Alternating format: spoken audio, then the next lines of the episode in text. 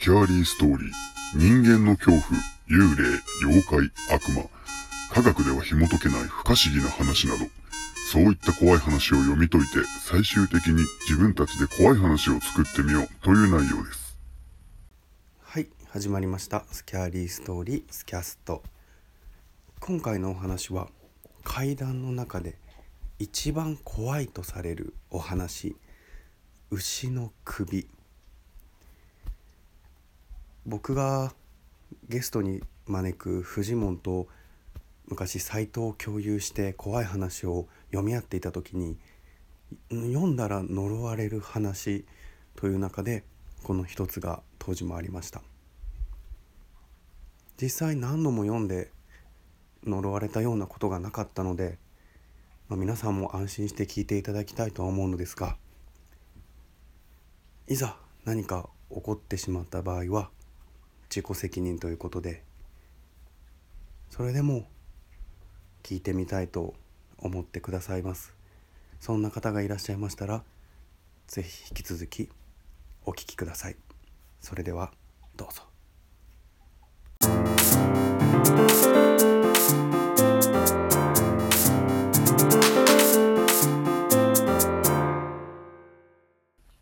一番恐ろしい階段と呼ばれるものは、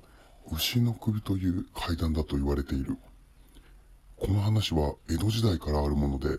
1624年から1643年に書かれた庶民の日記にすでにその名が登場している。しかし、そこに名前があるのは、牛の首という恐ろしい階段が存在するという記述だけで、その内容は、今日、牛の首という階段を聞いたが、あまりにも恐ろしい話なので、ここには書けないとして語られてはいない。このように文系にはっきりとした形で残ることはなかった牛の首だが、その物語は口伝えで今日まで語り継がれている。その内容をここに記したいものだが、あまりにも恐ろしい内容なので、やはり記すのは躊躇を覚える。それを読んだ人が恐怖でおかしくなったり、呪われたりしたら後味が悪いし、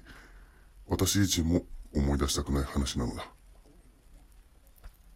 ここでは牛の組に関する一つのエピソード、実際にその物語を知っている者に起きたこと、それらを話したい。その人物は小学校の教師であり、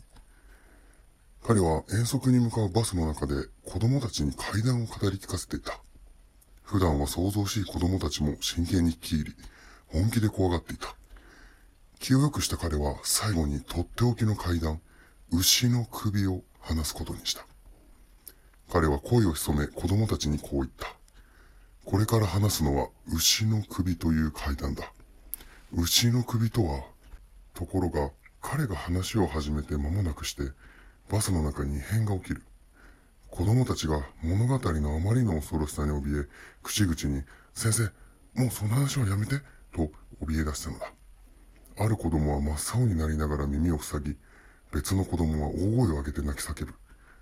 ところがそれでも彼は話をやめようとしなかった。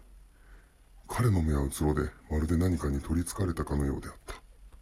するとバスが急に停止し、異変を感じた彼は正気に戻った。彼が運転席を見ると、運転手が油汗を流しながら震えている。これ以上は運転を続けられないと思い、車を止めたのであろう。さらに周りを見渡すと、生徒たちは皆、口から泡を吹いて失神していた。彼はそれ以来、牛の首の話を封印した。この教師は、生徒にその時、どういった話をしていたのか。その話の一つの説として、こういった話がある。戦前のある村での話だそうです。その村には森と川を挟んだところに隣村がありました。仮にある村を私の村、隣村は隣村と呼んでおきます。隣村はいわゆる部落差別を受けていた村で、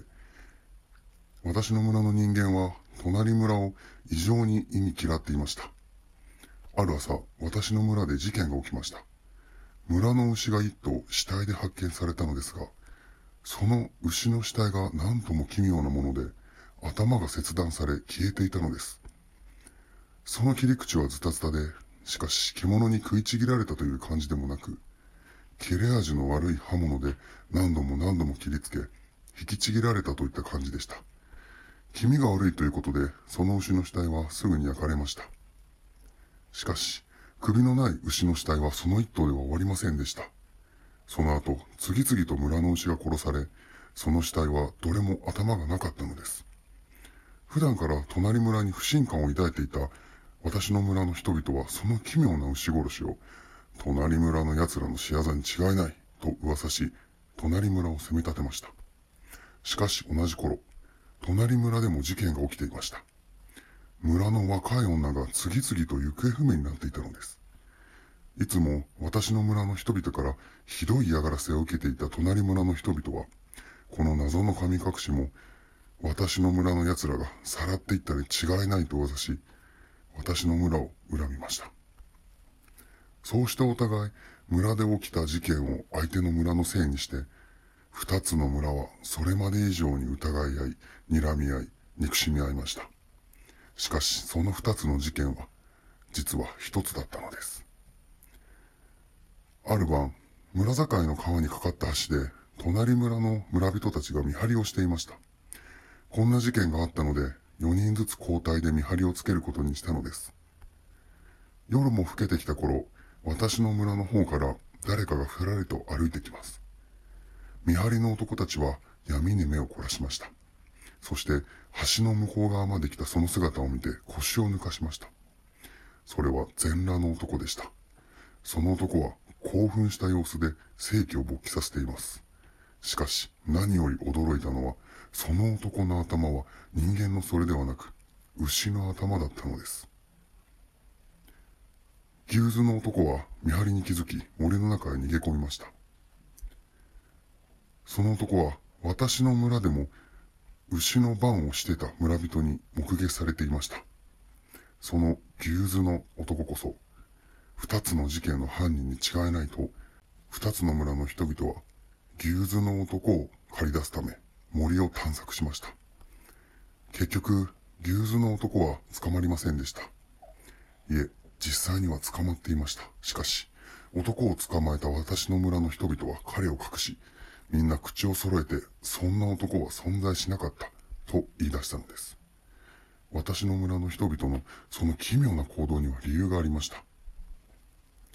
私の村の人々は牛図の男を捕まえました。その男は実際に牛図なのではなく、牛の首の生皮をかぶった男でした。私の村の人々は男の頭から牛の皮を剥がせ、その男の顔を見て驚きました。その男は私の村の権力者の息子だったのです。この男は生まれつき知的障害がありました。年ももう30近いのですが、毎日村をふらふらしているだけの男でした。村の権力者である父親がやってきて問い詰めましたが、参考にしいな、答えるな、わえおっとろし、頭洗うのおっとろしい、いね、いいね、と、わけのわからないことばかり言って要領を得ません。そこで男がよく遊んでいた父親の所有している山を調べると、女の死体と牛の首がいくつも見つかりました。異常なのは、女の死体の首は切り取られ、そこに牛の首がくっついていたのです。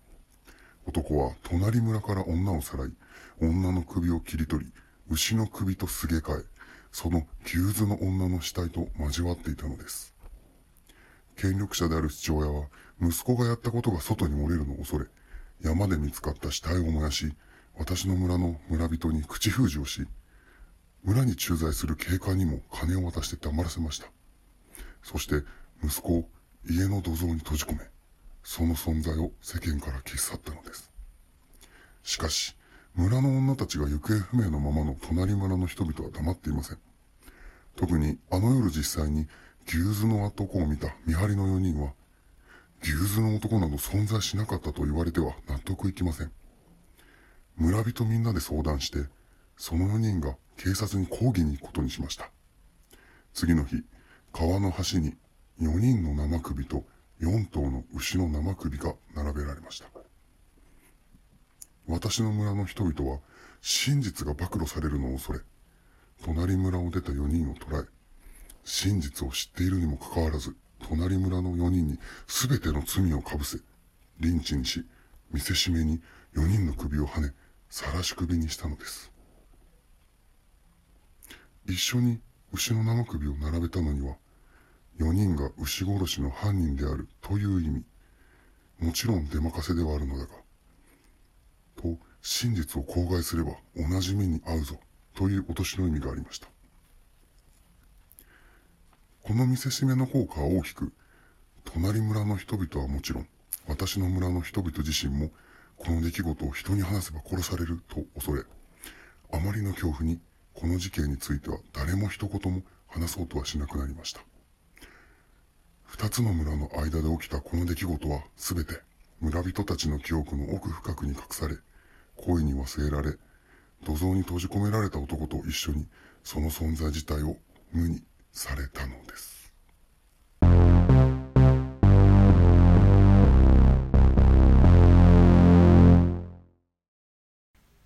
はい今回のお話一番怖い階段とされている牛の首この話にはいくつかストーリーがあってその中の一つは戦国時代に牛の首衆という人の頭蓋骨を使って儀式をする人たちがいて織田信長がいた時代ですね。本願寺とキリシタンの戦争に巻き込まれ織田信長を頼ったために信長が呪いの力で武田信玄や上杉謙信をも破ったという歴史バカにしてんのかっていう内容をすごい叩かれてたみたいなんですけど。こういった話があったりもう一つは天保の飢饉飢えに苦しむ人々は人をも食らうようになっていく。でもやっぱり同じ村の人を殺して食べるのには人の心が邪魔をするというかそういった気持ちを完全になくそうとしたその行動が牛の首の皮を人にかぶせて牛追いの儀式または牛追いの祭りとして殺してその遺体にむさぶりついていたそういった話がいくつかあるんですけど、まあ、猟奇的な悲劇的な話ですね。でこういった話がいろいろあって牛の首というのは一番怖い話とされているんですけどでもこの中に牛の首という階段自体は存在していないっていう話があってその話を聞いた人は恐ろしさのあまり死んでしまうというこの情報が人々の好奇心をかきたててその題名だけが広まっていったっていう。これは一説で1965年の小説家の小松左京さんですかね。によって執筆されたその名も「牛の首」という短編小説でこの話が広まるきっかけになったという意見がすごい有力だと見られていたり、その内容というのがこういった感じなんですけど今までいくつも怖い話を聞いてきたけれど一番すごいのはあああれね。牛の首の話。あああれは本当にすごいね。いやあれはすごいばかりじゃなく後味が悪い。数人が話しているところに何も知らない男が訪ねてくる。それは一体どんな話なんですか？あんた知らないんですか？いや聞かない方がいいんじゃないか？聞いたものには必ず悪いことが起きると言われているんですよ。悪いことが起きても構わないので誰か教えてください。しかし皆がどうしても言えない。思い出すのも嫌だ。誰か他の人に聞いてくれ。と口を濁して答えてくれない。他の人にも聞いてみるとこの話を知っている人は意外と多いことが分かったあああれはよくできた話ですよあれは話として最高によくできてます。はあ、とにかくあんなに恐ろしい話は聞いたことがない。しかし、いざ肝心の話の内容を聞こうとすると、彼らは言い合わせたように顔色を変え、口をつぐんでうつむいてしまう。なんとか話の出どころを突き止めると、ミステリー作家である大家の先生へと行き着いた。その話はもともと中央アジアかどっかの話だったらしい。先生のところに押しかけ話を聞かせてほしいと懇願すると彼は恐怖と恐怖の色を浮かべるですね。今日は用事があるから明日にしよう。翌日訪問すると先生は休養ができたからという理由で外国へと長期旅行に出かけていた。そこで男は驚愕の事実を知ることになる。それは牛の首という題名と非常に恐ろしい話ということだけが分かっているがその話の内容は誰も知らないのだ。そういえば皆確かに言っていた。あんなにすごい話は聞いたことがないと。題名とその恐ろしさだけが伝わっていて実際は誰も聞いたことがない話。どんな話か知らないのにその恐怖だけが生き続けている話。そして男はこの怪談話を知らない人に広めていく。といったこういった話もあるんですね。なのでまあ結局どれもフィクションの可能性もあるしノンフィクションの可能性もあるということですね。ただ僕がこの牛の首に関する話を聞いて思ったことが2つあるのが一つはあのプレイステーション2で発売された当時ホラーノベルゲームの先駆けとも言われているような「かまいたちの夜」の2だったと思うんですけどこれ殺人事件をノベル風に読んでいくゲームででコマンドがいくつか出てきて文章を選んだらそっちのストーリーに進んでいく。でそれをクリアするとこう〇〇編〇〇編とサイドストーリーが出てきてその中の洞窟探検編という財宝伝説の話で宝探しをさせられるんですけどでこの伝説は実は嘘で中に牛頭様おそらくこれ牛の頭と書くと思うんですけど牛頭様の生贄にされるといった話が出てきてこれなんとなく僕思い出しましたねあ牛の首って何かこう神聖なものに使われていたのかな曰く付きなものだったのかなというそしてもう一ついつか妖怪の話もしたいなと最近勉強していたんですけど九段という妖怪がいたんですね。でこの九段っていうのがもう時代問わず場所も問わず日本で現れる妖怪で牛の体をして人の顔をしている。人面牛体みたいな。このものが突如現れてもう数日後数十日後には死んでしまうんだそうですが予言めいたものを発して喋るんです人の顔なんで。予言を発してでそのまんま死んでいく。という話が、まあ、書物に結構残されていて。でこの九段の死骸を剥製にしたものが昔長崎県の博物館に展示されていたらしいんですけど、まあ、その博物館も今閉鎖されてその剥製は行方不明とされているみたいです。でこれらが九段のミイラと言われるものが博物館に展示されていたりそれもやはりこう牛まあ動物そういった植物も含め生き物というものが妖怪に結びついていく近々これらについても詳しくお話をしていきたいなと思っています。まあこの牛の首結論や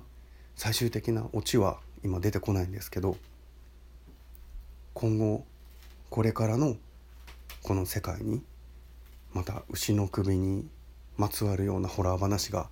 また一つまた一つと生まれていくのかもしれないです。しかし先ほどの私の村と隣村の話本当に真犯人は権力者の息子だったのでしょうか？障害のある息子や見張りをしていた晒し首にされた隣村の男たち。この者たちに罪をなすりつけたその真犯人に気づいてしまった時この話を知ってしまったら何か狙われる危険性がある。それを呪われるとより恐怖を与え